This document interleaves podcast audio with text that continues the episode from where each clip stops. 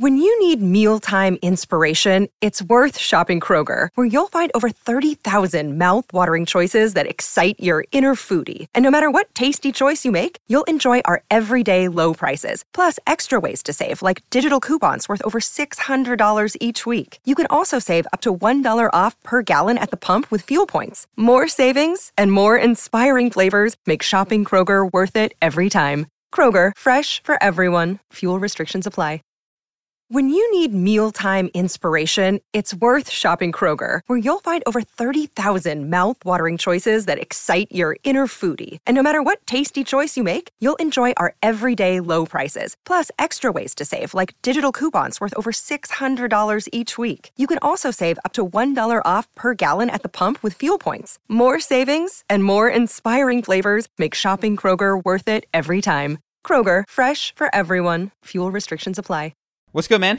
What's up, dude? Welcome. Episode 27. Is it 27? We had two 25s. Yeah, that's how we roll, dude. 25, 25, uh, 27. It was like a hotel with a 13th I was just going to make that joke. We're so similar. People in the comments have mentioned that, that we don't ever disagree with that we're very similar, yeah. Yeah, it's a- Sometimes we disagree, but It's a problem. It's a bit of an echo chamber. yeah. Well, I'm a flip flopper. That's the thing. If you're beating me in an argument, I'll just switch to your point of view. Yeah. Well, we also this is why I would like to to have people call in. So Yeah. if you want to call in and discuss anything that we talked about on any previous episode, you disagree. I see a lot of people because I I talked about free will at length once, and now I just casually mention it as if you've seen every episode that Yeah. I am, don't believe in free will, and people are like. How do you just say that? Yeah, yeah. How do you just then throw not- that away? and then not follow it up? I'll have to do a a clip on it so that I'm not repeating myself. I think our audience, though, is still going to be fairly intelligent, probably around our 20s and 30s age. Let's get some neo Nazis to call in. You know what I mean? like, let's get some ex. guys- Let's yeah. get some ex KKK members. Yeah. That, so there was a guy who on a TED talk. I don't know if you saw his TED talk. I forget his name. I think it was Daryl something. He's a black man who befriended a Grand Dragon. I think they're called of the KKK. Did Oh you no, see it? you're talking about the reporter. Story's no, he- incredible. uh, is he a reporter? He's just a, he's a there guy. was I a thought. there was a reporter who wanted to do an article and befriended the Grand Master of the KKK or whatever, and it starts by the guy's like, "I hate you, but I'll give you the story" or whatever. And then they hang out and they hang out and they hang out, and then by the end, the Grandmaster KKK is, says, "I still hate black people, but this guy's cool. Uh-huh. He's cool by me." And you're like, "Well, wait." Why do you still hate like Yeah. this guy? He's haven't you learned they're all just people? He's like, no, I still hold to my KKK values, but I absolutely in my heart make an exception for this guy who I like. so I think it's the same guy. I, I don't know what the ultimate result of this guy's personal transformation was, but he did leave the KKK. This particular guy. Oh, really? He gave him his robe, and at the end, it's a powerful moment in the TED Talk. He opens this closet that he has, and he holds up this guy's KKK. Oh yeah. wow, I must have gotten it mid story. Yeah. Well, or it could be could have been a different person. But Fascinating. yeah, so so interesting. And the guy, you got to give him all the credit in the world because he shows up to a hostile environment oh yeah, he shows up. He said he thought he was going to get shot the first interview that he ever did with this guy because he had like a bodyguard with him, and he was not pleased. He thought he was just going to be a normal reporter, and he turns out that he's a black guy who he hates, Yeah. right?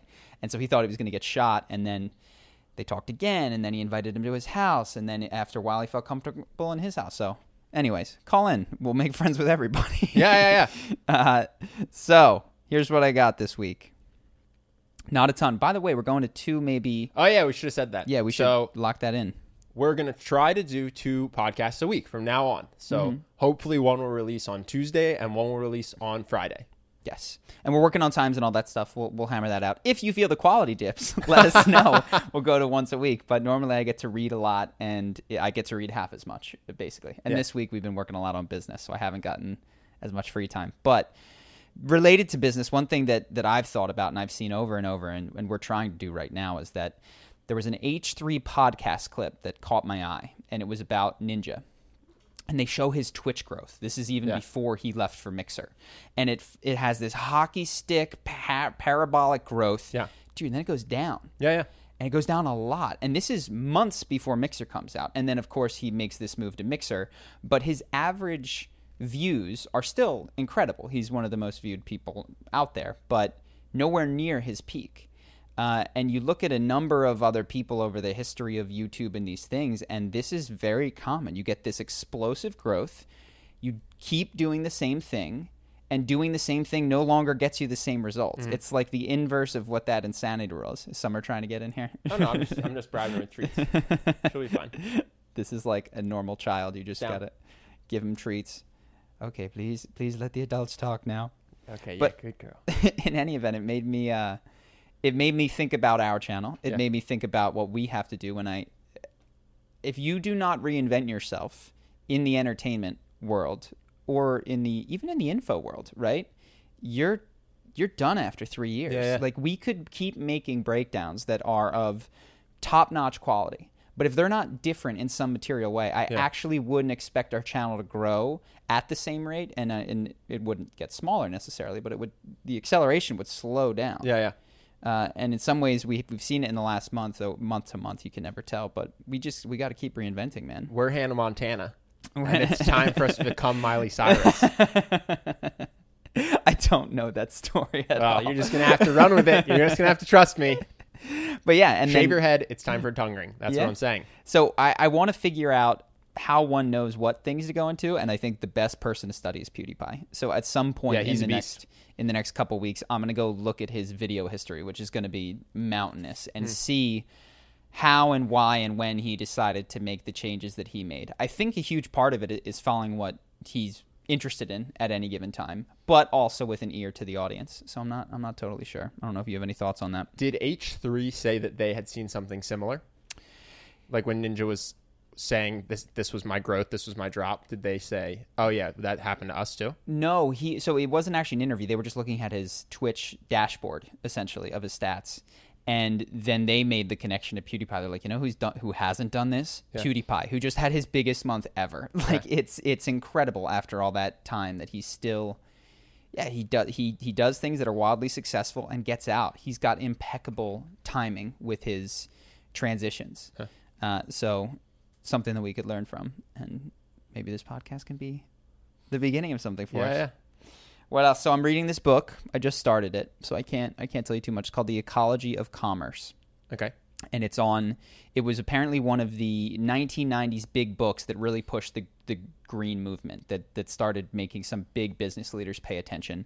And this guy was an established author. He'd written two business books. He'd received in the introduction. He says, "I've received over 200 reviews for my books from Forbes, et cetera, et cetera. I wrote this book. I know the editor." They would not publish a review. I got one review of this book published when I when I released it, and I'm an established author because this book, The Ecology of Commerce, talks about how business pollutes, how business does you know all these sorts of oh, things. Oh, fascinating. dude. Could couldn't even get him to review it and say it was wrong or we disagree with this.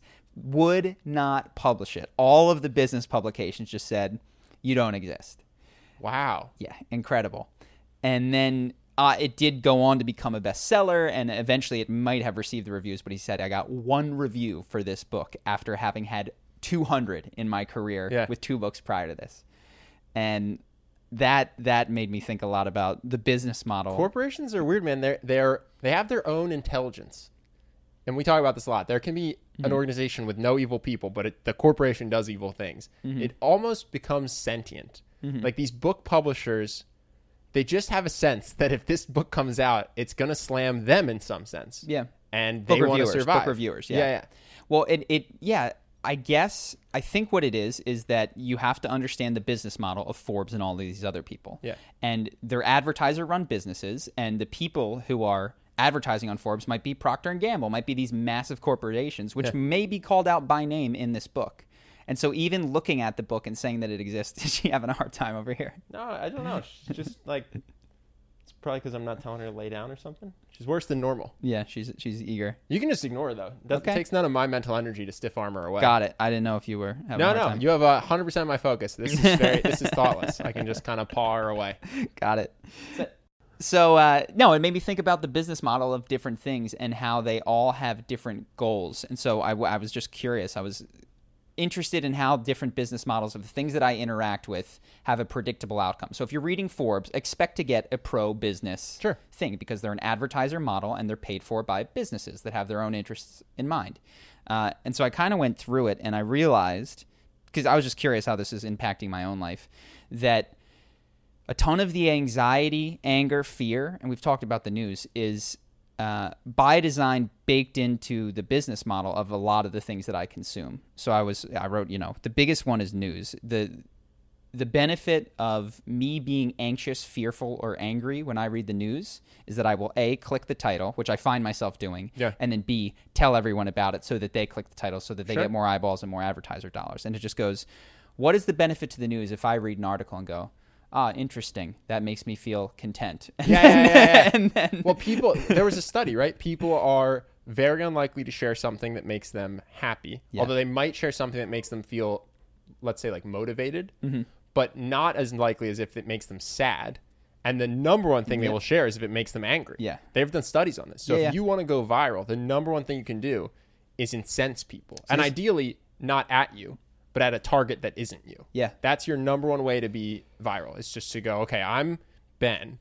So the best thing I can do is make people really, really pissed at someone that's not Ben. Mm-hmm. And then everyone will share it in their rage, Yeah. in their outrage. That was in Trust Me, I'm Lying. Uh, if anybody's interested, it's by Ryan Holiday, and he, he was worked in media and then talked about some of the biases that are built into the news filter. But uh, it made me think of that, and then I was curious. I was like, okay, if I go to a massage, they want me to feel relaxed. It's like, okay, that makes sense. Like, I feel good when I go there. Uh, what does Facebook want from me? I think Facebook wants me to be bored and mindless. Is kind of what Facebook wants from me, and also close to my credit card. Like what what state of mind is it good when you're in Facebook? Is the, is it good when you're highly engaged? I guess to a degree, but they kind of need you not thinking too much. Yeah, I mean, I'll, I'll, I'm trying to think through this live. What they want is tiny, tiny attention grabbing dopamine spikes, Mm-hmm. right? And then they want you to. So they don't want you to just watch one video. They want you to watch one video, but then want to keep scrolling. And That's forever. Facebook scroll. And And, I don't know what what emotion creates that. Uh, dopamine is a good one, but also the we they switched, for instance, on Instagram. It used to be the chronological timeline, Yeah. and for even for frequent viewers, when you hit the bottom, you knew and you were done. Now that they've mixed up the chronology, there's a sense that it goes forever, Mm-hmm. right? So they want the sense of uh, perpetualness, the ever-loading newsfeed, like you could just do it mindlessly forever and ever and ever. Uh, and so, the, yeah, and, and again, that that Well, it's funny. Yeah, when you open Instagram, you should know Instagram's goal is to keep you there forever. Now. Yeah, yeah. So I think that's the thing people do a lot. They're like, oh, I'm just gonna open up my phone while I'm going to the bathroom. You know, this will mm-hmm. be two minutes, and then 20 minutes later, it's like, dude, you went to the bathroom for two minutes, then you just sat on a toilet for I do that. 18 minutes. so bad. I think it's a really common experience. Yeah. and that's because that's what Instagram wants. It's not trying to make you happy. It's not trying to make you connected to your friends. Yeah. It's trying to make you stay on Instagram. That's Instagram's number one goal. There's been times where, for whatever reason, I was having the hankering to look at my Instagram, and so I excused myself to go to the bathroom when I was with other people, and then sat there for an extended Hmm. Yeah, period yeah. of time to get as much as I could before having to go back to socializing Yeah. again. I think it's fair to say if you've ever gone to the bathroom and your legs have fallen asleep, something's gone awry. That is not a standard human biology thing. If you just were phoneless, you'd be up before the tingles. Well, they say you're supposed to squat. Yeah, yeah. That's I've heard. I for I don't want to uh, claim knowledge where I don't, but f- people who are into physical fitness saying that you're supposed to have the squatty potty and it Yeah, can yeah, cause yeah. like issues if have you, you ever tried it? It's a very weird experience. It is? It feels weird. Yeah, if you've never done it before, because it makes you put your legs up on your a- knees a- get above your your You're on like a step Yeah. stool. Yeah. And so you're just kind of sitting, you're like you're giving birth almost. It's a very bizarre position. I'm sure it feels natural after time, but I don't own one. And so if I've ever been at a friend's house, I'm like, oh, I'll try this. And I'm like, maybe this is easier, but it feels really weird. It feels highly uncomfortable. But yeah, so it, it, it and all of these things mirror my experience with all of these particular products, Yeah. right? So I do feel relaxed in a spot, which is what they want, and I do feel uh, anxious when I read the news or angry when I read the news. Yeah, and I'm it- sure when you do go to Instagram or Reddit or something, what you feel is that you're coming out of a blackout. Mindless go- blackouts, yeah. you- I mean, yeah, we've all had it. You just go, oh my god, what? It's 1:20. It was one o'clock when I opened this. Mm-hmm. And I think even there's, uh, Uh, you know, I was thinking about our own business, and the same operative principle is at work in our business. There's times where I've I've made videos that I think are more actionable, that have advice that is, if you applied this better, but it's not as catchy or mm-hmm. interesting and it doesn't create that dopamine spike. And there's some of the lowest viewed videos that we have when they're like the most powerful if you would just do what I'm saying. And then our highest viewed videos I sometimes have good advice. I try to put good advice in all of them, but I the the thing that makes them the highest viewed videos is that they feel Yeah. like they could be interesting No, more I- than you do this and it'll instantly happen for Yeah. you. No, and I love when people come up to us and they're like, "Yo, your videos changed my life Mm-hmm. because of you. I have a person person I'm dating or a raise or whatever." I love that. But when people come up to me and they go, "Yo, I love your videos. I binge watch 12 at a time." I also love that. so there is even in my brain, it's like I want this to help everyone, truly. But I'm also very happy when people just sit down for an hour and a half and only watch Charisma on Command videos. I'm like, "Oh, that also makes me happy." Totally. So I have the dual carrots. And 12 Charisma on Command videos in a row is not better than one in terms of No. improving your life. In fact, I could argue that it's worse because Yeah, yeah. instead of doing the thing and writing it down and implementing it, you turned it into entertainment. You turned it into the mindless thing, which uh, I am incentivized to create, allow, and push. And No, YouTube pays me for it, Yeah, the best thing you could do is watch one, no more than one a day, Mm-hmm. and then write down the action steps from the video, and then do them for one to seven days until Yeah. you felt like it was a habit, and then go consume the next video. Exactly. when you had the first video handled. yeah. But I would bet it's a very small minority of people that consume anything on YouTube like that. Yeah, and this is the problem with everything that is an advertiser driven platform, which is you, the consumer, become the product. Yeah. You are not the person who we are. You know, we all say, oh, the end user, try to serve them. It's like, no, you're the product which YouTube sells to advertisers. So Yeah. capturing your attention is is what you're what we're there to do. Uh, in whatever way that that person's morality deems possible, right? And the YouTube algorithm will then, of course, emphasize the ones that are the most effective, pretty much, well, somewhat irrespective of morality. They obviously have their own rules in terms of service, and you can't show beheadings and things like that. But I, I've actually, so I interviewed a bunch of Charisma University students because I Mm-hmm. was trying to figure out what to create next. And funny enough, the two biggest benefits, no one said that the benefit of Charisma University is that the content was 10 times better than Mm-hmm. the free stuff. What people said was one, actually investing money made them do it. Mm-hmm. Because when you watch YouTube, you're, oh, I watch 12 YouTube videos for free. No incentive. But Yeah. when they pay $600, they go, oh, I'm going to do this. And the second one is that it gives them an explicit schedule Yeah. of do this today, do this today, do this today, do this today. And those are the two biggest benefits people got, not the fact that it's this weirdly uh, unique content itself, you know, Yeah. which I think I think that kind of speaks to the fact that on YouTube people aren't incentivized to do that. You know, these people are like stoked that they paid for Yeah. something that gives them that makes them take action, which I think kind of tells you that when you aren't investing, you're not taking action. Yeah. You're just you're just consuming. Well, beyond investing, it's also I, don't- I can't think of a single YouTube video where I say stop watching and do this. Yeah. I mean, like I, I say it at the end, but then the pop up goes, "Watch next." You know, Yeah, what I mean, yeah. subscribe, dude. Like the all the calls to Well, no matter what you say, no- literally, no matter what you say, as soon as the video ends, 16 videos are going to pop exactly. up. Exactly.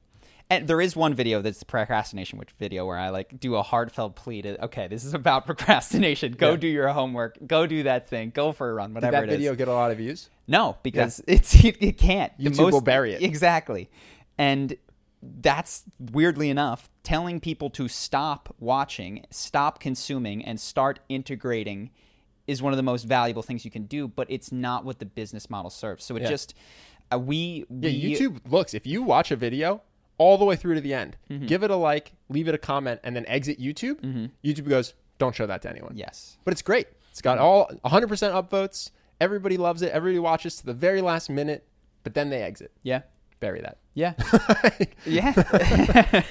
it's unfortunate and it and it's I think businesses can be an amazing thing, but I I increasingly when I look at something I'm asking what emotion is someone profiting from with this mm. particular thing, right? And you can guess it if you step back, and then when you look at the news, you go, "Of course, I'm angry. You know, Yeah, yeah, of course, of course, this enrages me. Of course, you know, you go to the spa and you go, "Of course, I feel relaxed." Right? Like, depending on the business model, you can predict particular emotions, and uh, it it makes me think and it makes me think how we want to structure our business models because we certainly do are somewhat advertiser driven on YouTube. Mm-hmm. It's not our main source of income. If it was, you would expect more of our content to push more towards the binge thing, which is Yeah, Uh, or to disappear because it wasn't doing that effectively. Yeah.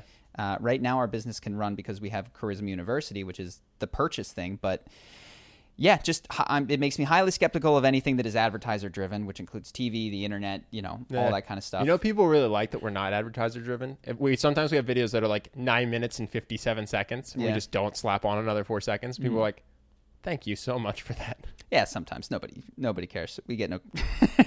No, people write in; they Yeah. notice. I don't notice. I want you to pack this podcast, Angel, full of five ads. Seventeen ads. One every six minutes. We need an ad.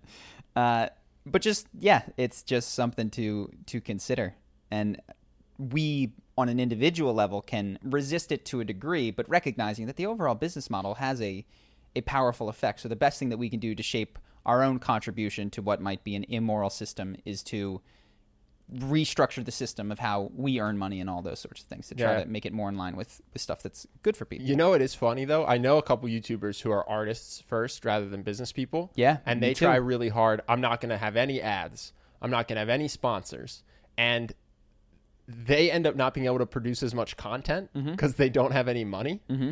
And inevitably, they get this this torn feeling of I can't afford an editor. I can't really afford anything nice equipment wise, and so my content is suffering. But I don't want to have to con- like be part of this economic Yeah. system yeah.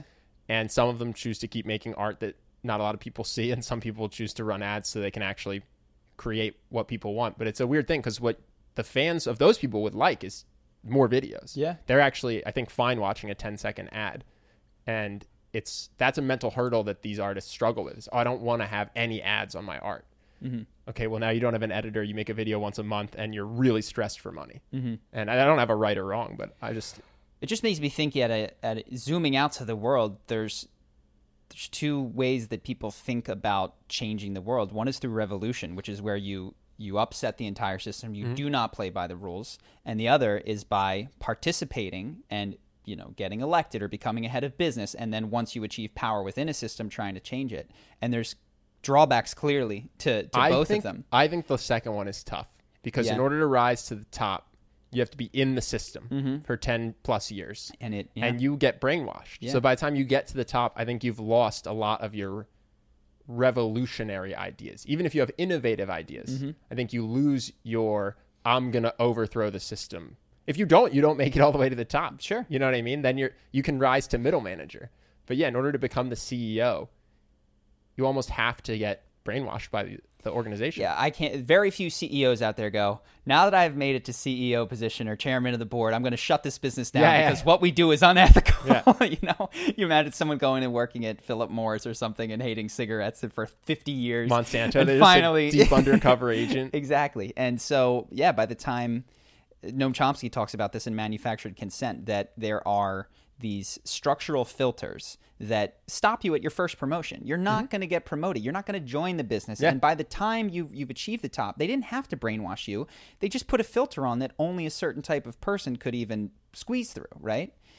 Uh, so yeah, there was there was also I haven't pieced this thought together in my brain, so it might not make a ton of sense. I was reading another book by the guy who worked at uh, he just put this out. Andreessen Horowitz, is it Ben Horowitz? I don't know who that is. He's a VC guy, and he did a book on culture. And he talks about the Haitian slave re- revolution, which is really interesting because in all of history, if you look at slave revolts, there's only been one that was successful in the sense that it lasted and and they created a country basically, which was Haiti. Uh, and it was this guy who was a fairly well educated slave, and he did he played within the system honestly. And one of the biggest things, and I don't know if Ben Horowitz does the full historical breakdown, but this is his his perspective on it is that he comes up and he institutes all these rules that nobody you think in his position would ever do, which is despite the fact that he's been a slave and all of his his compatriots have been slaves, he uh, stops people from taking vengeance. He explicitly says you cannot cheat on your wife so that he can stop people from raping and pillaging and looting and all those sorts of things because he doesn't want that. He incorporates uh, the defeated soldiers into his own army, which you think is crazy. So now he's got like white generals that used to be slave owners that are his his subordinates in this case. Uh, but through whatever force of character, luck, uh, strategy, this worked out for a long time. Now, eventually, he was betrayed by one of his other friends, sent back to Italy, or Italy, sent back to France, and died in jail.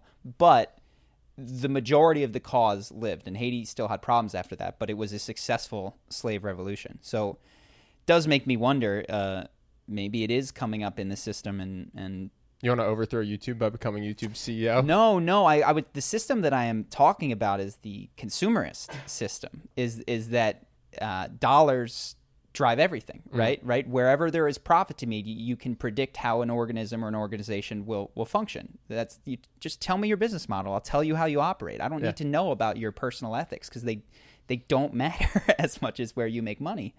Uh, and that's it. Seems like okay. What can we do? We can try to completely disrupt the global economy and throw dollars out, or you can find a way to Make this more concrete because that's a little bit uh, vague. sure. Okay, so the world has problems. People, for instance, on YouTube are watching mindless content.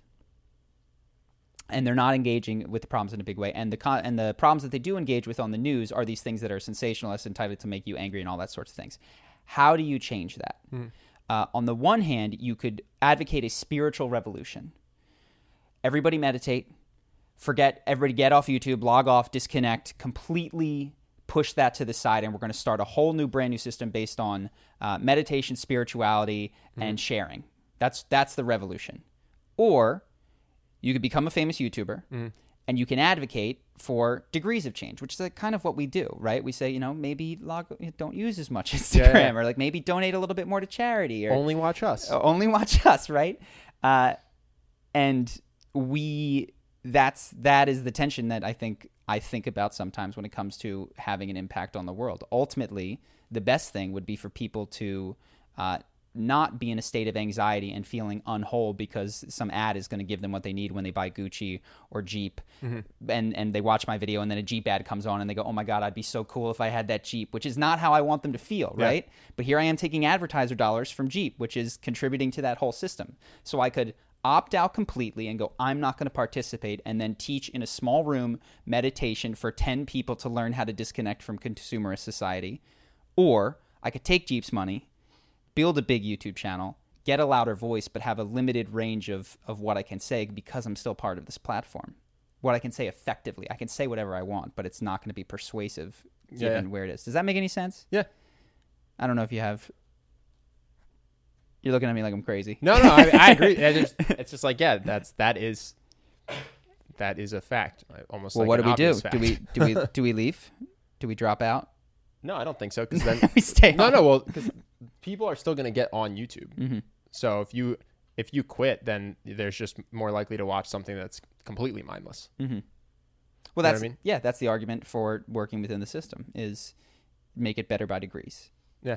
I also think we I mean, I find that YouTube it can be extremely helpful if you're on there to learn. Sure. The problem is what what you get on YouTube to do can get subverted by YouTube's intentions for you. Mm-hmm.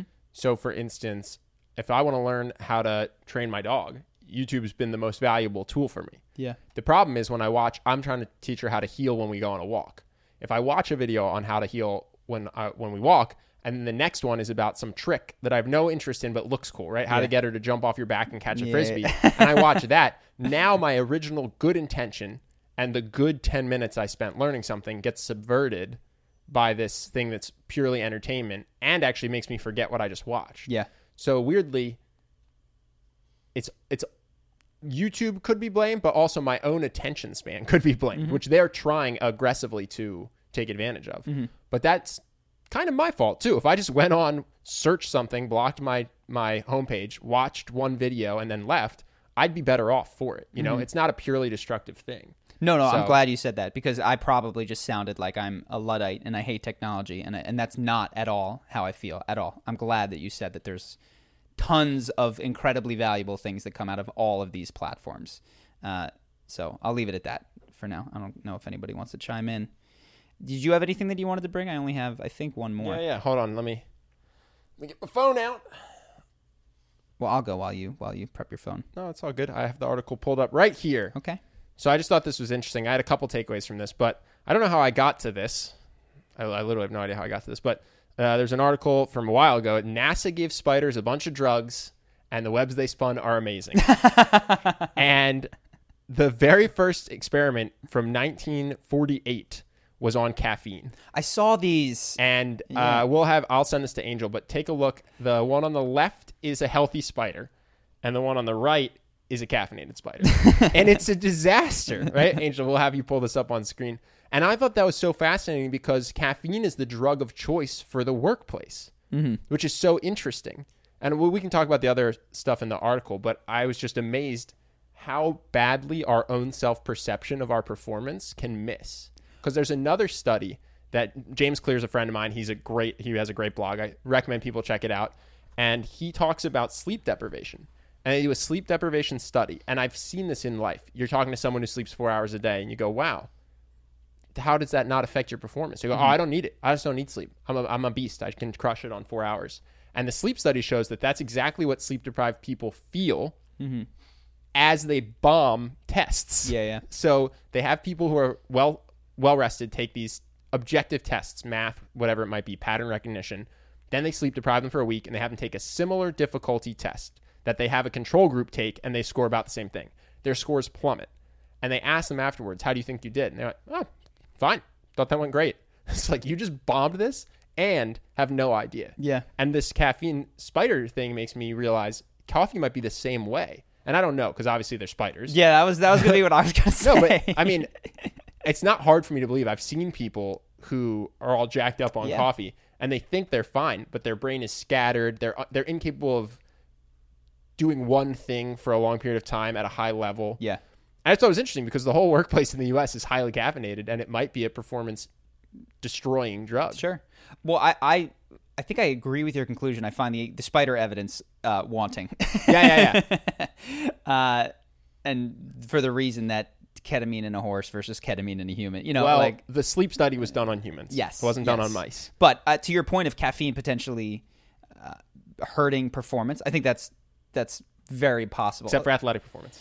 especially well well whether it does or doesn't i think what we what you can probably fairly easily guess is that a limited amount of sleep plus caffeine in order to make up for it is not as good as just getting the same night's sleep like eight hours of sleep mm-hmm. to be to be well rested Especially not long term. And the might be able to problem- pull it off for a week. I actually bumped into a guy.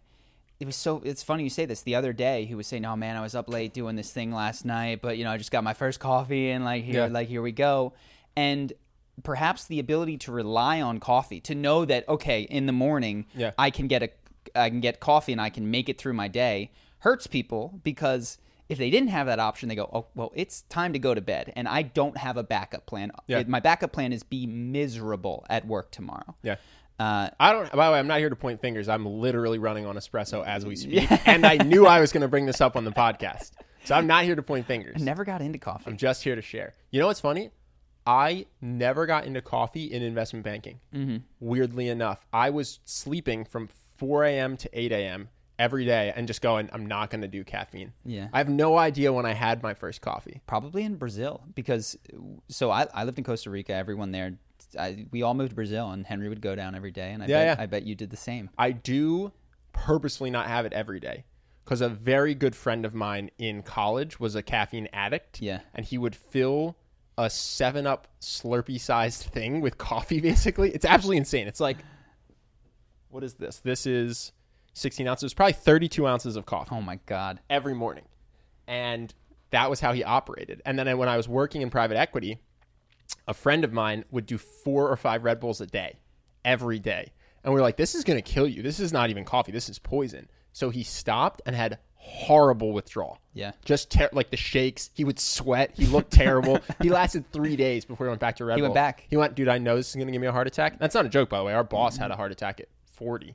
He's like, I know this is going to give me a heart attack, and I'm only 23 years old, but I cannot oh function Oh without gosh. it. So even though I do now drink coffee, I make sure like two or three times a week because I'm terrified of becoming a caffeine addict. Yeah. Well, dude. Uh, so I want to. It's an interesting segue because this book has a quote that is that it asks the price of what you get. Right. So this guy is an investment banker. He's making a lot of money, mm-hmm.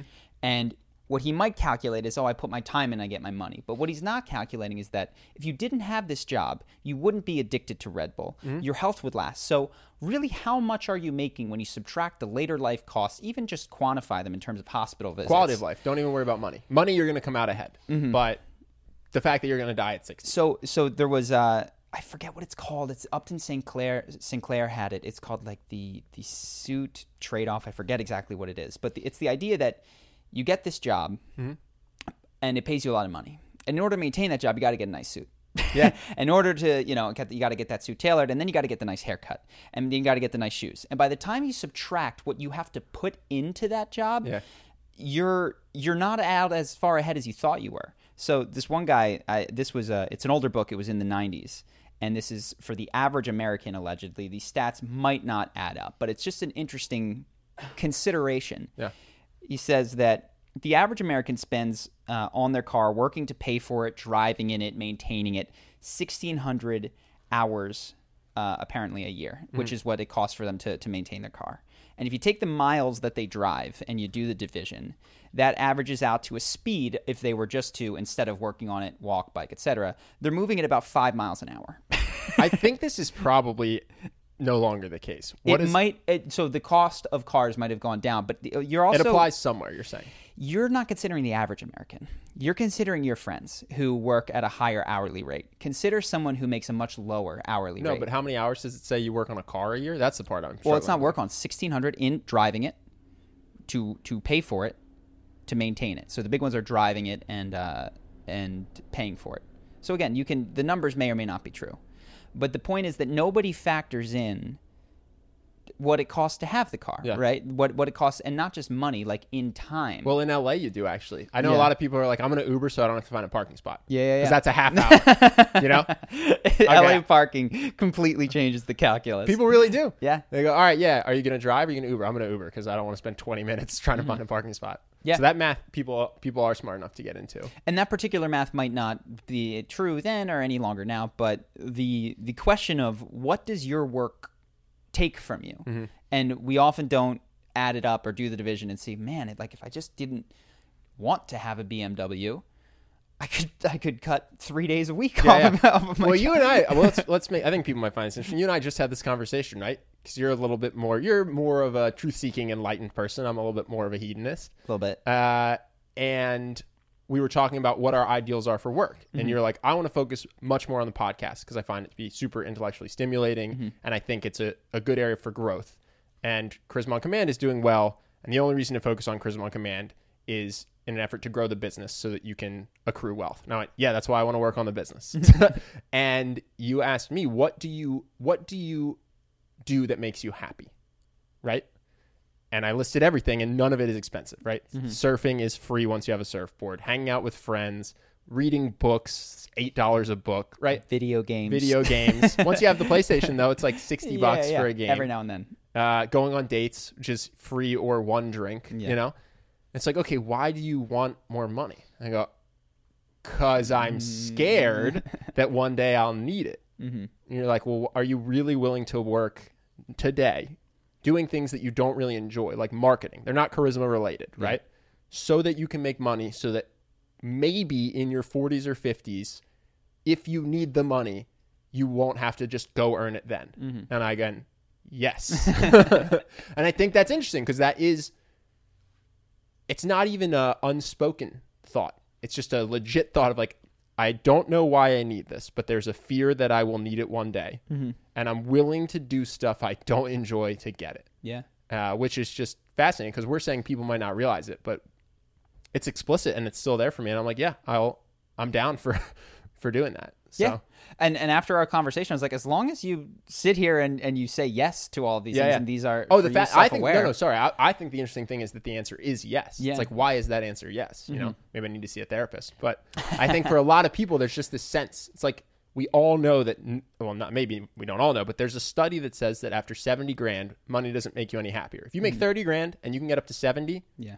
go for that. Yeah. That's going to be a stress relieving experience for you. And also dependent upon the city that you live in, right? So this is uh, a, a gross average. average. If you live in New York City and you're in Manhattan, Maybe it can it's be higher than that. Yeah. But that study, which now we all know, also, a family unrelated, right? That's a single person. If you have a family, it can be different. But Yeah, go ahead. But so you're a single person and you do make 75 grand a year. You should put no effort into making more money. Mm-hmm. But I think a lot of people do have this sense of what if I need more later? Maybe it's just me. Maybe I'm Yeah. projecting. There's, it's not for me about buying a boat. It's this fear of a medical emergency, a child in 10 years, whatever it might be. And then there's this willingness to sacrifice a little bit today Yeah. out of this vague fear. Mm-hmm. You know what I mean? Yeah. And I think that's interesting. Well, and it's also interesting that if it were, let's put it this way, a purely, and of course nothing is, a purely rational fear, you would expect to find it evenly distributed amongst the population. But you. Or it would have a number. It would have a number tied to it. That Yes. fear would be assuaged. Yes, by at, a certain number. At a hundred grand. A Yes, yes. And it's not. And it's. it's No, if you make fifty, that fear you think is going to be assuaged at seventy, and Yeah, if you make yeah. seventy, you think at ninety, and if you make ninety, then at one twenty, surely you wouldn't stress anymore. And so this this is the Tony Robbins quote that I'm I think I most hate, which is if you're not growing, you're dying. Yeah. And well, you know my response. yeah, Even if you're growing, you're dying. You're dying. And and there's this both in the system as a whole, which is the system of capitalism, and in our own individual lives, which fuels the system. There is a belief that never-ending growth, especially even financially, is desirable. Now, there's a huge swath of the world and Americans for whom, and this is important, growth is going to make a significant difference. It's going to put food on your table, uh, shelter over your head. It, if your tire blows up, you can replace it on your car and get to work. Right?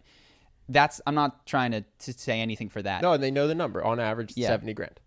But yeah, once you get beyond that on a per person thing, depending on your city, I don't see the growth impetus slow. And if anything, I see it speed up relative because the numbers, once you have a certain amount of money and you've learned how to run a business, it can become even easier to grow it by 10%, 15%, 20%. And it doesn't go away. Mm-hmm. It, it never goes away. And I, I think often that what what's something that that just grows, grows, grows. It's not people. Can you imagine if your height just grew forever? Yeah, yeah. You would die. The only thing that grows uninhibited is cancer. And then it doesn't. That's and the then thing. it kills you. Cancer is cancer looks like ninja.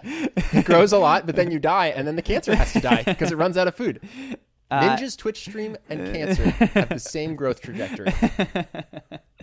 and and yeah, I I don't know why people and I th- I would like to talk to Tony and he might say, "Well, I don't mean it financially. I might mean in some aspect of your life." But I do think there's something to be said for going, I no longer need to grow. I am ready to for at least a period of time plateau and be Yeah. and appreciate and express gratitude for the things that I have worked for and where I am now. But it's so uh, it just doesn't happen, man. Yeah. It, I, it's it's it seriously takes a lot of personal control and training to even get there for a few moments a day. Yeah, yeah. I also thought that conversation was interesting. It's interesting what different people like and dislike. I, mm-hmm. I thought that was interesting because for you, you had said that you don't like when you're working on something that's not challenging or mm-hmm. that's not that's not challenging your mind, right? Mm-hmm. And for me, I, I really don't mind that at times. What I don't like are deadlines. Yeah. And I thought that was interesting because obviously our our entire behavior and decision making and plans for the business and for ourselves are really at the end of the day informed by just a few things that bug us. Yeah, yeah, yeah. When you are doing something that bores you, it bugs you. Mm-hmm. And so your entire plan for Charisma on Command and your life is designed to avoid boring work. Mm-hmm. And I don't like deadlines. so my entire plan for the business and life and all of my actions are informed by the fact that I'm willing to do something that's uninteresting if I can do it at my leisure. yeah, yeah. And so, yeah, that, that- that's really, I think, a useful thing to know. And I hadn't nailed that down until we talked about it yesterday. So Yeah. for, for everyone, I think knowing what creates unhappiness in your life is a really valuable tool. Because if I took your, you're smart. I admire you in a lot of ways. If I, thank you, Ben. it's true. I admire you too. If I tried to use your decision making rules for myself, mm. I'd be miserable. Yeah. I'd be doing really interesting work on weekly deadlines, and I'd hate myself. And you'd be stressed. Yeah. And if you did happen to admire parts of my life or my work ethic or whatever and go, oh, I'm going to try to be like Ben and make decisions like Ben, you would be leisurely bored and miserable for the entire time you're doing it. Yeah. You know, so I think it's something no one really ever tells you that in school. They say, oh, play to your strengths. yeah. No one ever says, figure out what makes you miserable and, and, and avoid don't that. do that thing. you know yeah, and i did four, i did four years of high school four years of college four years in the workplace before starting this business and not one person in those 12 years said you should probably codify what makes you the most miserable You know what's funny is, is some of my biggest happiness breakthroughs in life. Certainly, I'm I'm learning a lot of them are internal. A lot of them Mm-hmm. are perspective shifts, but a lot of them are removing the negative. Uh, Yeah. uh, It was not having to wake up to an alarm was huge. Not having to put on a suit was huge. Uh, various friends of mine have dated women that, that I did not get along with, and when they broke up, that was huge, right? Uh, it's, and i'm sure whoever those guys are they're sorry there's, i'm i'm i speak for them although me- i am surely not them but they're sorry So you actually made me think of something. This this is a personal. We've been very up in the philosophical philosophical. Uh, you mentioned earlier that people think we're the same, and it might be fun to just go through the ways in which you and I are not the same. Sure. so the one that occurs to me, and I thought about this the other day, is that blue eyes versus brown you're you are about forty pounds more muscle than I have. no, what were you gonna say No, I was going to say that you can you can work at a stretch so long on the same thing and I quit. I take breaks, I walk away. You did investment banking at which in my understanding was a high level of attention to detail for hour-long stretches at a time. Day in and day out, and I would not have made it a day. I, I couldn't have done that. Not only even even if my will was there, my attention span breaks, and I and I lose the details so so quickly. yeah Uh, No, and weirdly enough, I actually was happy even though I hated my job. Yeah. I think that's my superpower. I can spend eight hours a day doing something I hate, but weirdly think I have a good life. Yeah. Another thing, and I, I haven't thought of these beforehand, but this is just having known you. You are willing to take intense short term pain for uh, extended long term results. Yeah. So, like, uh, the training to be a, an MMA fighter. You're like, for the rest of my life, I will be a 1 and 0 fighter if Yeah. I do this horrible experience of fight camp and cutting and then having to potentially get punched in the face. Yeah, yeah, yeah. Sounds more impressive if you just say undefeated, though. Undefeated. Undefeated cage fighter. We don't No, have to say it was. You'll have done it, and and with all these things, we even do hypothetical, like, would you do X, Y, or Z? Mm-hmm. And you're like, oh, it's only six weeks of agonizing pain, and then afterwards, I'm better in some way. Yeah. I would do it, and I and I am I run from pain. Yeah. I I do not stomach physical pain at all, and so if something hurts, I'm just like I'm out. I, I Yeah. tap. I'd rather suffer in a low order way for the rest of my life than than do this physically painful thing. Yeah. I think it's because my dad's a hockey player. Yeah. Seriously. It just, you, no pain, no gain. It was like a real thing. It wasn't said facetiously. Yeah. What else? Any other ones come to your mind? Yeah, yeah. Well, something I had to actually, I guess, own. You know, I think knowing your strengths and knowing your weaknesses is really important, especially when you're business partners. I think we're similarly intelligent, and so for a while I was like, oh yeah, same strengths, same weaknesses. And this this happened this week. I was like, wow, I'm I'm much more of a follow the instructions well mm-hmm. kind of person. And you think so much more out of the box. And so we're trying to figure out who should do what. And we were like, who should focus on the podcast? and it, it's so obviously you because you are creative. You can look at something besides how did other podcasts grow and implement them on our business. You can take something you see in not that you would, but like your dad's chemical company or box company and Mm-hmm. Yeah, yeah. and apply it to us. And if I had to grow the podcast, the best thing we could do is find a world class course on Yep. it that had step by step it- instructions, and I would it. do every single step, and I would probably do it at an A level Yeah. but I wouldn't do anything that wasn't in the course. Mm-hmm. And uh, yeah, weirdly enough, we've worked together for six or seven years. That's the first time I had that realization. It's funny because I mean, and I I haven't thought about it intensely, but if you look at you went to one of the best schools in the country and then transferred to the best business school in the country, which is Wharton, and then you got the number one firm afterwards coming out, and you like like you when handed the Roadmap. rubric, Yeah. and and the the things to get there, you're like, okay, I will choose the highest, hardest path, and I'll and just tell me what to do, and and you will execute on that. And yeah, I went to the school that gave me a scholarship, and then I took I studied philosophy, and then I studied business, and then I went to Costa Rica, and then I went Yeah. to Spain. And predictably, when we both moved to Brazil and had no income, yeah, I was the one that had a breakdown because I had no rubric. And you were like, "This is fine, dude. I'm going to the beach." It's like we we make no money. You're like, okay, Yeah. I'm going to the beach. And I was like sitting in our Airbnb, panicked. Yeah. You know, and that's predictable in hindsight. the other thing which relates to our business is you are definitely more social than I am.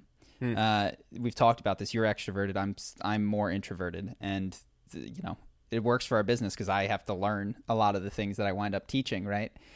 But you text friends, happy birthdays. What are you up to? Let's get lunch. And because I know you, I go to some of these things. but if you were to just disappear, uh, not because I don't love them and not because I'm not happy when they're there, my contact with other people would just plummet. your brother it your would be it would be people who are physically present in Yeah. my life. I I do not reach out in the same way that you do.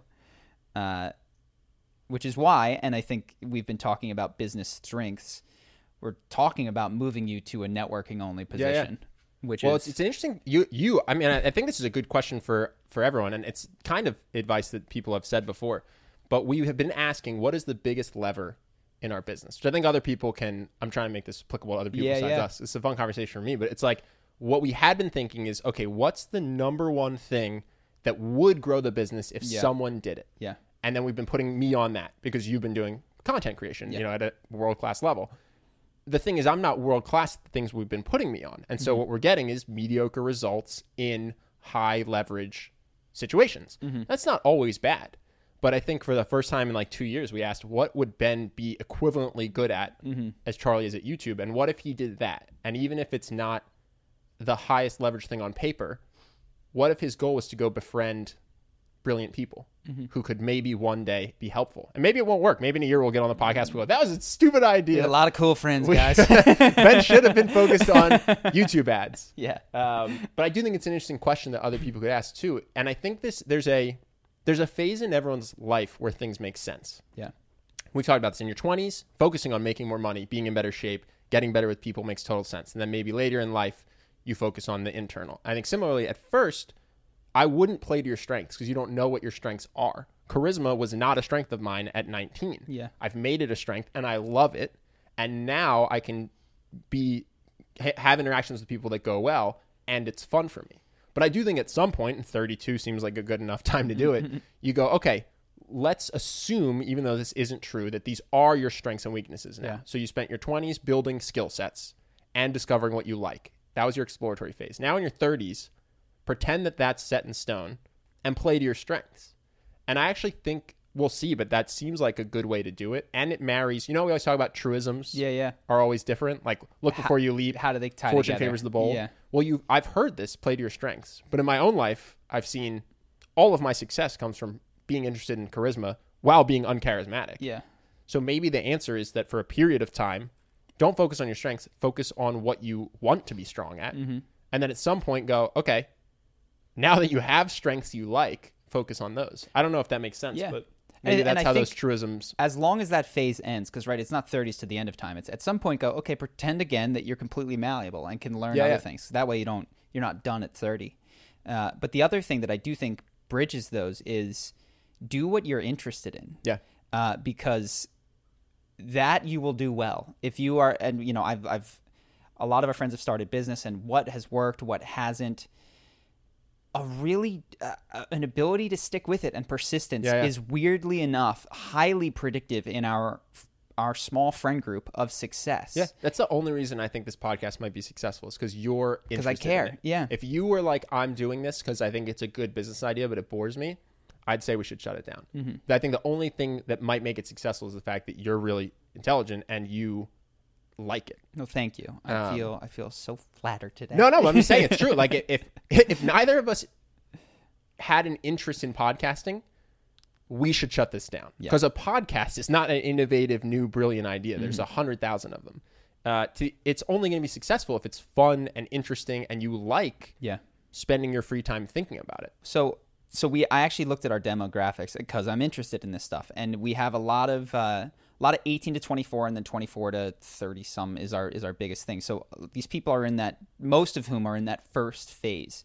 And so what I would recommend if you are in that first phase is this what are you interested in? Mm-hmm. Now, you can draw can, you can draw a Venn diagram of what is there a need for what are what are other people interested in and you know how can i relate if, if i'm personally interested in something that I don't know. I like to. I see that you have a fruit tray. I like to count the numbers of fruit in fruit trays, and people just do not care about Yeah, that. yeah, yeah. Write more interest out until you find something that has some overlap. But having seen my friends who sometimes just try to uh, get rich quick, not Yeah. necessarily in an unethical way, just looking for okay, what's the business model that's gonna that's gonna break through this year? It's not dictated it. Oh, this you, this makes me think of a of a something that will be useful to the people who want to be entrepreneurs. I think that's not a small part of our Mm-hmm. Yeah. audience. People who want to start businesses.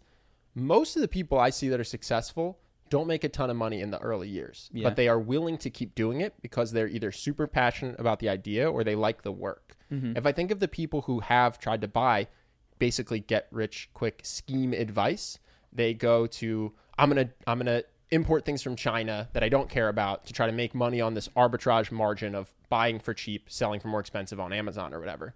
They run into hiccups and then they just want to shut it down because it's not fun. Mm-hmm. But I think of all the people that are successful and they were willing to keep going Yeah. despite the fact that it wasn't immediately making them rich. So mm-hmm. even if your only goal is money, I would say find an interest outside of money to help you make that money. Mm-hmm. Because yeah, I Even if it's a product from China that you like, that you're passionate, that you Oh want yeah, to get. in no, I know a guy who makes a ton Yeah. of money selling ghillie suits. Yeah, yeah, yeah. No one would have thought that's like a brilliant Yeah, thing. yeah. He just likes ghillie suits, and he makes a lot of money. Um, but the people who just buy whatever's trending, they don't necessarily do more than make money for a couple months. Yeah. So yeah, weirdly enough, I thought there was this thing of, do you pursue a passion or do you try to pursue a more sound economic decision? Mm-hmm. And I think if you're going to be an entrepreneur, they're the same thing. You have to pursue a passion because I don't know anyone who's successful doing something that they're completely disinterested in. Mm-hmm. Does that make sense? Yeah, totally. And, and if you guys are interested, we can do a longer episode. We shot one, but we didn't. Re- we realized we didn't know where you all were coming from with your interest in Charisma on Command as a business. So, if you're interested in this topic of the story of Charisma on Command business advice, we've been doing this for six, seven years. We have learned a ton. If it's of interest to you, say so in the comments. And let us know whatever particular questions that you have, because we could. It's seven years. Let's we could do- talk in a hundred different angles about this. Do you want to make it mostly question? I think that actually would be the most interesting. Just Yeah. mostly question driven. Perhaps rather So than just say- telling the story. Yeah, exactly, exactly. So rather than us guess what's interesting, I would say just if you have any question about Charisma on Command, the business or the story or the last seven years, mindsets, all of it. Yeah, did, yeah. why Brazil, whatever it is, write that under this episode in the comments, and we'll try to accrue those. And Angel, try to put them in like a chronology, so, So we're not bouncing all over the place. Yeah. So whoever asks about Early how we came up with our first business idea, that would be the first question. And then if someone has a question about the last six months or going forward, we'll do that last. Sure. That way, it's at least interesting to people because I mean, it's seven years of our lives. We could talk forever, and I Yeah. want to make it something people want to Yeah. hear.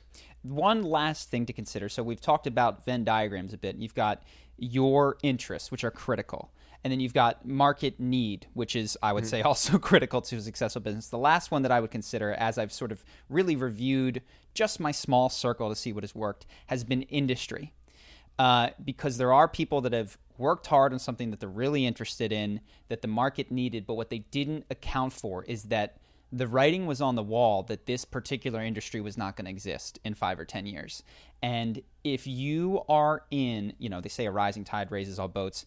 If you're in an ocean that's about to hit the bedrock, Yeah. there's nothing you can do if you're in the wrong industry. So those would be probably the three most important uh, checks for any business idea that I would start to run. Then, of course, pre-sell it and all that kind of stuff. We can talk in the business episode. But that's that. So there's one other thing that I wanted to touch on. All right, I have we, a dentist appointment in 25 minutes, so we have a hard stop around then, just as a warning. got it.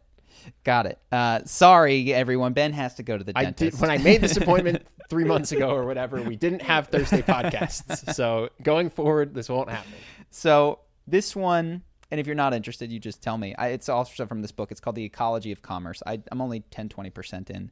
But this book was written in the 90s.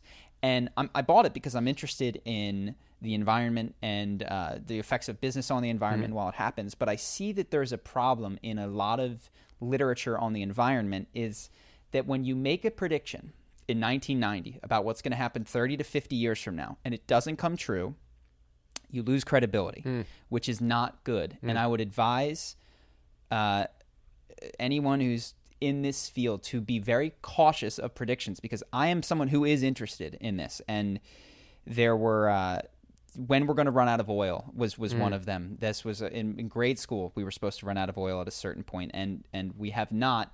As we approach that point, come anywhere close to hitting that. Now it's in another thirty or fifty years. It's because people underestimate technology, right? They they think technology is going to be linear, but it's always exponential.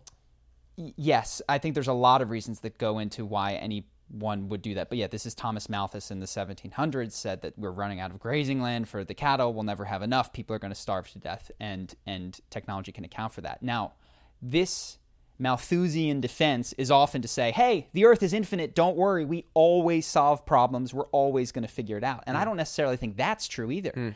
Uh, I think that what we kind of have on planet Earth as I'm reading this book is a huge mansion that was built so far before we ever came into it. And it's got all these different rooms. And we're just going through one room and we mess it up. you know, and we, whatever, there's another room. We just go mess that room up. And, and there's more rooms than we'd ever thought possible. But it's not infinite. Yeah. And I think that is a stronger point to make, which is this is your home. You would not trash your home and then just have a section of your home which is, tr- you know, just trash all the time. You take out the trash, you put it somewhere else, you do something with it, you, you clean up after yourself. For me, that that is the environmental message that that seems to be more philosophically sound than Yeah. any of these particular predictions, which the, the ozone was a huge thing when we were growing up and it can't be recovered. And now we're seeing that the ozone is starting to come back. Yeah. And I think it hurts well intentioned people uh, when they're trying to persuade people who are unsure. Yeah, I agree with you. I will defend environmentalists a little bit. The ozone is only coming back because certain things were Yes. banned by governments. Absolutely. Which is And- kind of cool. That's great. Because you go, okay, we had this problem. It was going to be a huge problem.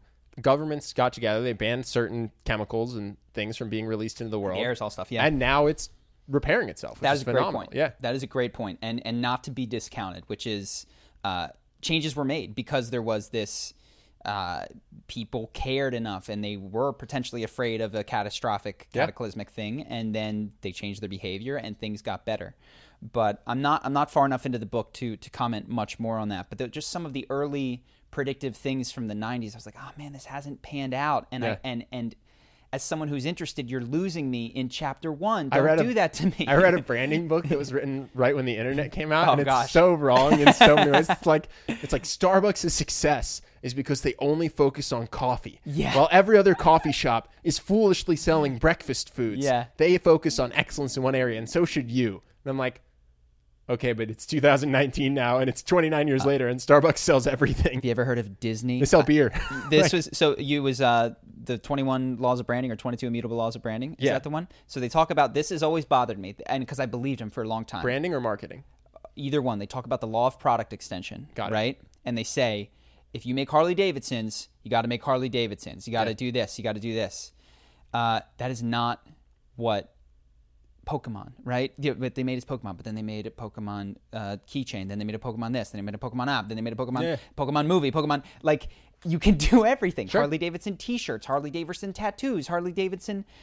They were wrong about Yeah. the product extension thing. Disney, perhaps being the best example of a company that is in everything, and they put their name on just about everything Yeah. that they do. So this is a technical business complaint, but I do. I feel gypped. Yeah, yeah, yeah. by that particular No, law. well, it's just I, yeah, just it's, it's always I, there's no real takeaway except for it's funny when somebody codifies their prediction for 30 years down the road.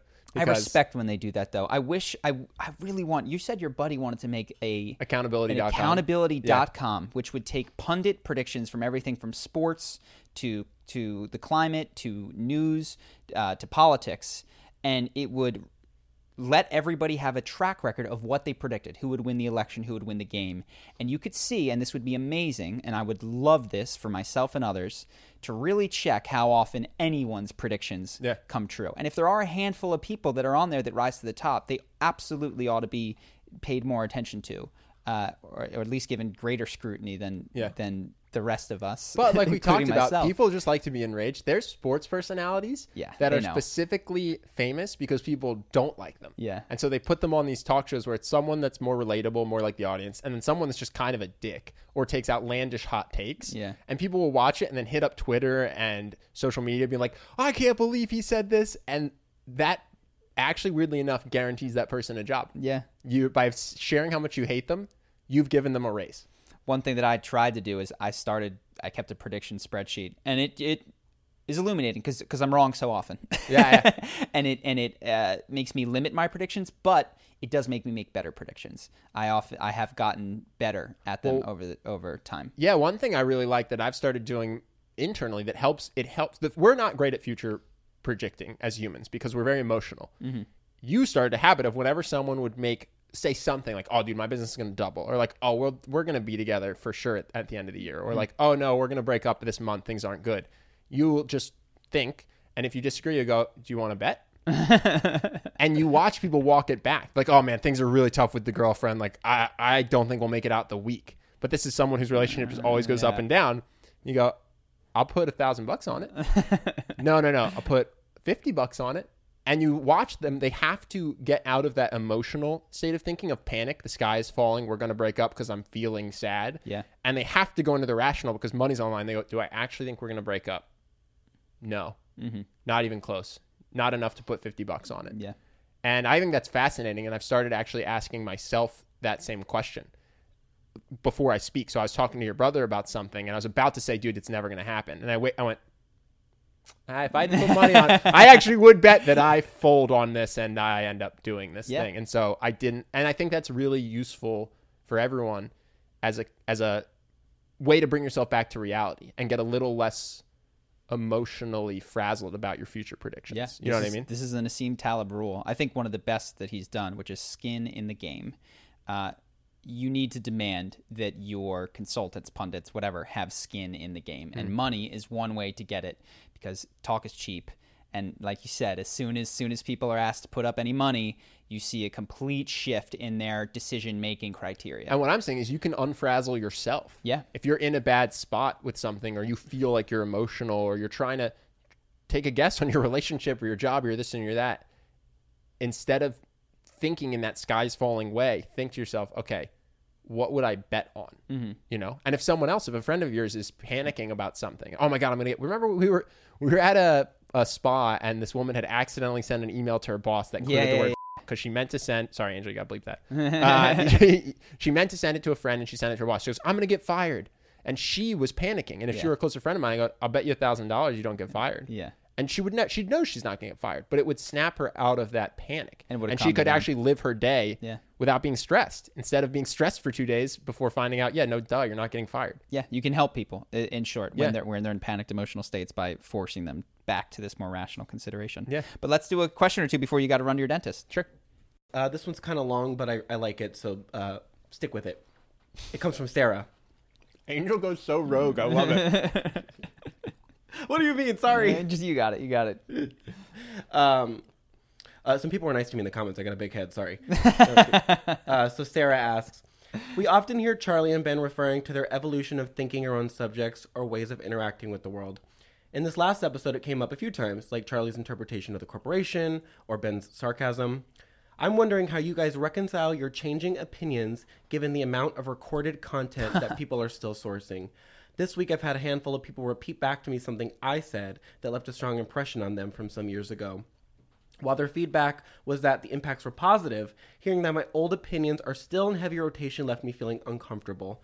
Um, not sure if it's because of the self consciousness around what sort of wake I cut, or if it's more about the version of me that is trapped in people's minds. Do you ever have mixed feelings about how your old advice and opinions are circulating? If so, how do I make peace with it? A hundred percent. I mean, so I'm I'm more recorded than you. I would I would dare say. Oh yeah, my only regret is not wearing a mask on this podcast. So I am 100% certain that there are videos out there with that I would of my own that I would no longer agree with, or I would think told half of the story and that there was an important part that I left out. Uh, one of the biggest ones that comes to mind is I used to think that relationships were everything. And I said it often and I believed it. And I thought that was going to be true forever. And the biggest change in the last three years is that I go, only if we include the relationship with yourself That's what I was in say. that in that because it, for me it was all about connecting to people and who you know and your potential wife or husband boss etc and i feel so much more that it's the internal so i struggle with this now i will admit that i am tempted like you probably to take ownership over everything that people get valuable from me two years ago, me three years ago. And certainly I do receive financial royalties from all of these things. But from a philosophical perspective, if I want to be able to be honest and dissociate myself from the things which I don't agree with, I have to also recognize that I'm not the person who said all of those things that people like anymore. So, from a philosophical perspective, weirdly enough, that's not me. that yeah. person is gone and dead. And if you really want to hone in, the person who started this sentence is gone and dead. so, from a, a spiritual perspective, try to stay in the now. From a practical perspective, any more than a few months ago, it's highly likely that I would do it different, stand in a different opinion. And that doesn't mean that I'm right today. It just means that I have to recognize that th- uh, this persisting idea of an identity of a Charlie Houpert that was the same then that he is now, despite the fact that all my cells, ideas, you know, many things have been recycled and changed, is just not the case. And so I don't deserve all of the praise and for mistakes that I've made I deserve forgiveness is, is kind of my feeling. Do you have any? No, I mean it's it's definitely something I think about. Certainly on a personal level, I'm very comfortable with the fact that I've changed. Like I don't feel any personal angst about that. I actually like that. That's growth, right? Mm-hmm. Now the question is can somebody find something that I say today 10 years from now that I disagree with mm. and then mm. bring it up in a scandal and make me look bad? Probably. when I'm 42? Yeah. Sure. What do you do about that? I don't have a great answer. Sure. I think all I can do is try to be true to myself today. That's the one thing is I don't want to go down for something that I don't even believe now. Yeah. And so there's this I don't even know what to call it, this philosophical belief that all right, I'm, if I'm going to go down for something, I'll try to believe what I'm saying, you know, At and so I can moment that so I, I can yeah. censor myself from saying crazy inflammatory things. But whatever I do say, I want to believe. I don't want to try to give the right answer mm-hmm. because that would suck to go down for something you didn't even believe because you were trying to present a certain persona. Yeah.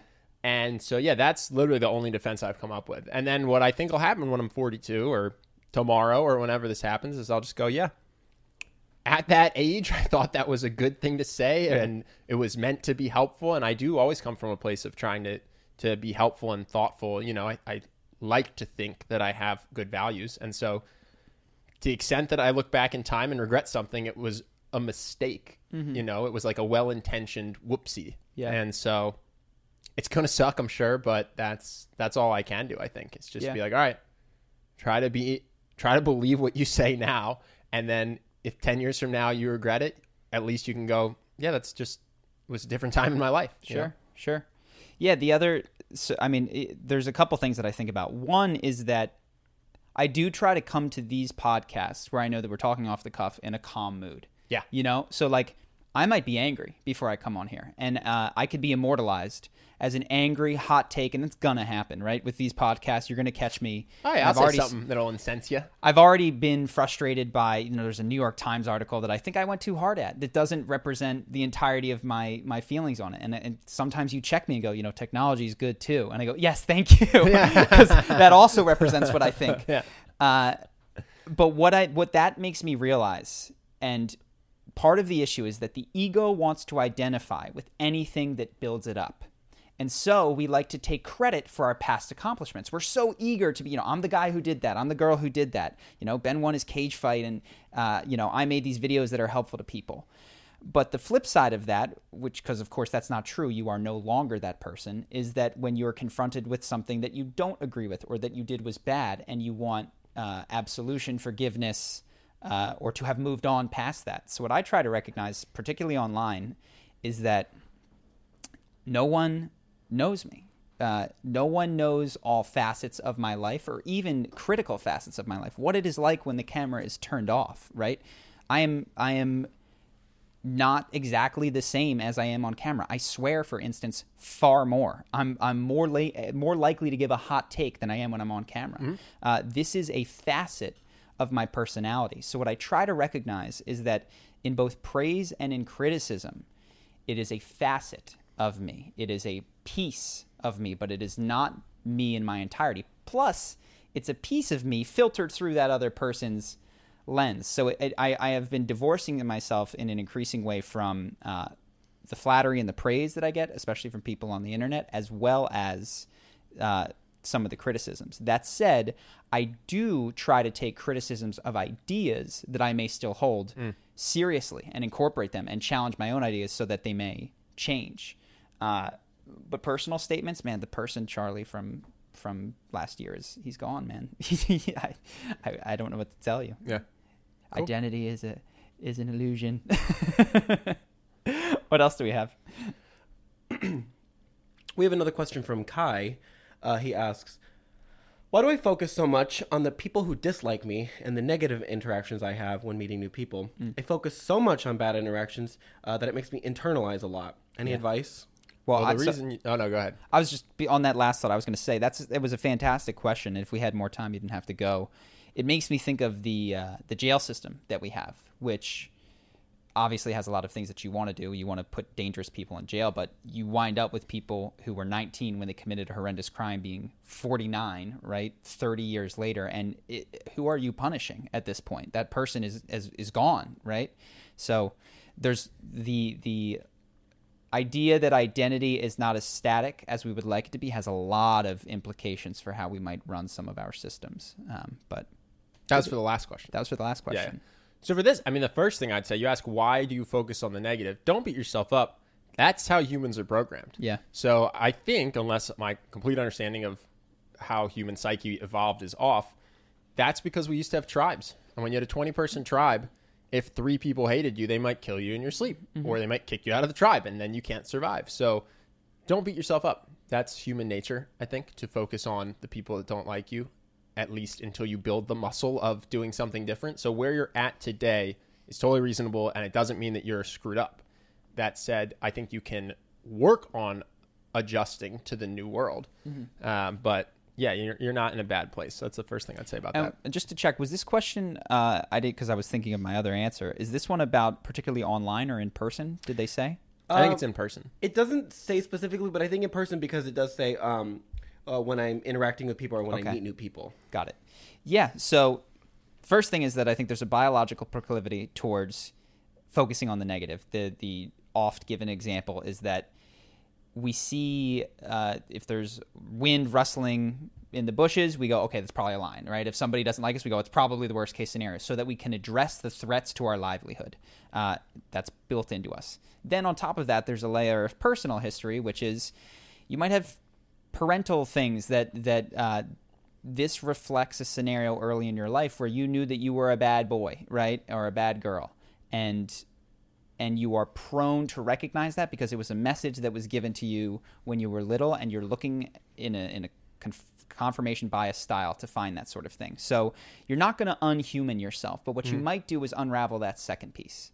Uh, and you can do this in a number of ways. You can do therapy. We have our course, Emotional Mastery. We rarely talk about it because we don't get a lot of questions like this. But uh, if you're interested, we'll put a link to Emotional Mastery or, or the email list wherever we wherever we sell it.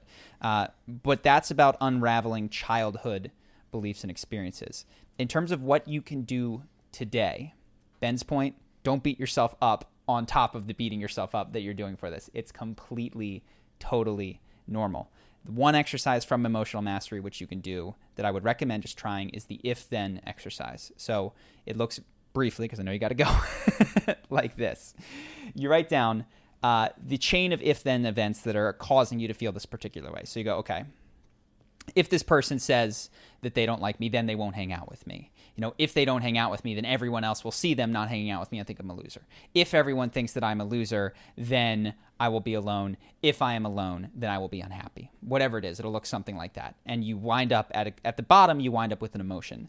And then you go and you ask to every piece of that is it true? How might it not be true? And what you'll find is that maybe one or two of these leaps are true but the vast majority are not. And you find flaws at every single level in the implicit argument that you're building against yourself. And it's a cognitive behavioral therapy technique. It, it helps to sort of take the sting out of some of these negative experiences. And I, would, I would recommend that. Yeah, and one other thing I'd say, I think you know, theme of the podcast a little bit is this idea that when you codify things or snap yourself out of emotional states, you realize that reality isn't quite what your emotional uh, beliefs are. So if if you're struggling because this particular person is making you feel a certain way, I think that exercise is awesome. if in general you're just feeling badly because you're like, oh, I'm uncharismatic, I'm a loser, no one likes me, I would say you can codify every interaction you had that day because you might be thinking about this one person who doesn't like you and going, oh, sorry, Angel.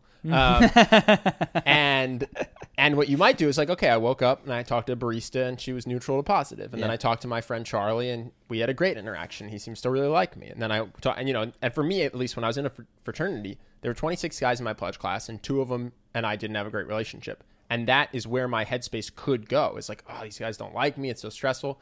But I just thought about, it, I was like, I got 26 people in Spud class. I interacted with 10 of them today, and eight of them went great. Mm-hmm. That helps me to realize this isn't the end of the world that this one person doesn't like you. and what and what you'll realize and you can also expand sort of your imagination is you know this person looked at me funny that means you can you can take these questions apart Yeah. wait a second does that mean that he doesn't like me or does that mean that he had an itch or does No. that mean that well, he, I'll tell you, spoiler for this one person, he's incredibly insecure and unhappy. Yeah. And it, he didn't like me because he was angry all the time and needed an outlet for it. And me and Yeah. him are fine now, you Yeah. know, however many years later, because mm-hmm. he's matured and gone past his insecurity and his inner rage. But at the time, he just would lash out at whoever's nearby. Mm-hmm. And so I'm like, oh man, it's so weird. Should I blame myself? Why is this? Because he did have friends that he didn't do it to. But Yeah. on the whole, the world is just a lashing for this guy because he grew up in a way that made him Yeah. miserable. Mm-hmm. And now that he's not like that, what do you know? Me and him could be in a room hanging out, have a good conversation. And Yeah. so, um, yeah, I think this idea of, of not necessarily ascribing, even if someone is a dick to you, it's not necessarily because of anything you. you did. the the leap that's being made and what this exercise and there's many others that you can do is that there was a particular behavior which I assume meant a particular thing, which then means a particular outcome for me. And at every stage in that, there are you're assuming the worst case scenario, which is rarely the case. Like the look they gave you might not have been ascribed to the emotion. The emotion that they had might not have been because of you. It might be because you remind them of someone in their past. Them disliking you, genuinely disliking you, might not be because you are whatever you're beating yourself up about. It might be because they are jealous of you. Yeah. Or because they, I don't know, had someone in their life that beat day. them. And like, Yeah, well, no, yeah. I'm saying, let's say they hate. Say they hate Charlie Houpert. Yeah. Right? That's true. Oh, they looked at me funny because they don't like me. Okay, I'm going to assume that's true. They don't like me because I, Charlie Houpert, have flaws. Mm-hmm. Maybe. And we can dive into that. And you can use it as an, an opportunity for growth. But it could be because you look like their uncle who used to beat them. Mm-hmm. So even if they do dislike you, you don't. It's it's not immediately the case that it's because you're evil or bad or wrong or a Yeah. loser. You know, it could be because of any number of things that have nothing to do with you as you actually are. It's just you as the outlet they perceive you to be. This is why. This is the reason that, that I used to believe that relationships are everything because my previous approach would have been to mend the relationship or get other relationships. And my new approach is only if you include the relationship with yourself mm-hmm. because ultimately your willingness to buy into whatever the belief that they are pushing on you about the way that you are is the best place to address this problem. Why am I so prone to buy into a belief? And by the way, not just you, this is humanity. Sure. That I am wrong, bad, you know, like what what is it inside of me that feels uh, ultimately unworthy? And how come that is so easily triggered? That's where I think tons and tons of life changing growth can occur. But of course, charisma is important too. This is just the piece that I'm most fascinated with today. Any other right. questions? Yeah, or- let's do one more, Angel, and then save the rest for Monday, which is only in a couple few of days, yeah. Okay. Um. Okay. So I have a question from Ozzy. Uh, Ozzy says, "I'm a 23 year old and I've been dating several girls now through dating apps. I have no problem getting matches, but I have a t- hard time getting a second date. I either get ghosted or they give me the school's getting busy excuse when I get in touch with them after the first date. I'm not sure what I'm doing wrong, and I hope you guys could discuss some of the habits men make on the first date that prevent them from getting a second date. This is so funny. If you guys have your own personal experiences on that, that would be great as well. we have a video called "Why You Aren't Getting a Second Date." it was one of the the. Uh, I mean, I don't think it's a great title, but uh, my goodness, it's it's. I think it's going to fit you exactly. Uh, what that it could be any number of things in your particular case, but if they're showing up, there's probably an initial attraction. They're interested either in the way you look, or the, what you wrote, or the way that you texted. Uh, so there's three things that you're going to want to consider that this this video will take you through. The first is that initial level of interest, right? Are, how is conversation flowing between you two? The second one is do they feel that you have standards for the people in your life? Or are you just someone who's just on these dating apps who is open to anyone? Because that makes no one feel special, Yeah, yeah. right? That makes you a less attractive person for them. Uh huh. And then the last one is if they see you as a romantic partner, if there's any intimate thing, right? If there's any sort of tension building between you, and that can come down to uh, the lingering eye contact, it come to, to a lingering hand touch, or the way that you hug, or you know refuse to touch them at all over the course of the date, which leads them to think that this person is not even interested in me beyond any sort of platonic relationship. So why would I want to do it again? Uh, that video will help you sort of think through these and where you might not be showing up. Could be one, could be two, could be all three. Any other things to add? No, I mean, I think this wouldn't be my only answer, but to the extent that you have a conversation with somebody that you thought was really good and you're really s- surprised by, you could ask. Mm-hmm. You could say, "Hey, I thought we had a really great conversation. I totally respect that you don't want to see me. I'm just curious for myself, for my own growth. Yeah. like what what makes you feel that way? Because I that'll would- help you kind of, I would not expect an honest answer. I think that's a very. I, I would love a world in which especially at 23. Yeah, Actually, yeah. No if the one's women, gonna. yeah, if the women are 22, I take that back. If you were if you were dating 30 year olds, I actually think you'd get a better answer. you might but- get it. You might, but it's tough to tough to be aware of that, and then even tougher perhaps Yeah, to write it fair. down and say it. So uh, hopefully that video will help. Though I know you got to go to your dentist. Yeah. Cool. Video. This podcast is sponsored by Charisma University. We need to have a. I'll record a thing for Charisma University. I'll read some testimonials. Thanks, everybody. Appreciate you guys showing up. We'll see you in just a couple of days. Let us know if you liked the twice a week or if you thought that it was worse quality because of that. And let us know about some of the business questions that you may have. Yeah, yeah, like that. Definitely let us know about the business questions. Also, I feel like we went deep on more personal stuff. I tried to make it relatable Yeah. to other people, but I don't know. I hope people find that interesting. Let us know if that's or we'll stop. Yeah, this Yeah. is uh, again two Venn diagrams, right? My interests and what you guys want. I'm interested in a lot of things, so let me know what you like that I'm doing, and I'm I'll stop the rest. yeah. We can stick it to just current events. Ben and, and I'll talk and about our audience personal questions. lives Yeah. separately. or if it's interesting, let us know. We can get we can talk more about it. awesome. All right, thank you, everybody. Cheers.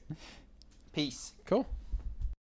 When you need mealtime inspiration, it's worth shopping Kroger, where you'll find over 30,000 mouthwatering choices that excite your inner foodie. And no matter what tasty choice you make, you'll enjoy our everyday low prices, plus extra ways to save, like digital coupons worth over $600 each week. You can also save up to $1 off per gallon at the pump with fuel points. More savings and more inspiring flavors make shopping Kroger worth it every time. Kroger, fresh for everyone. Fuel restrictions apply.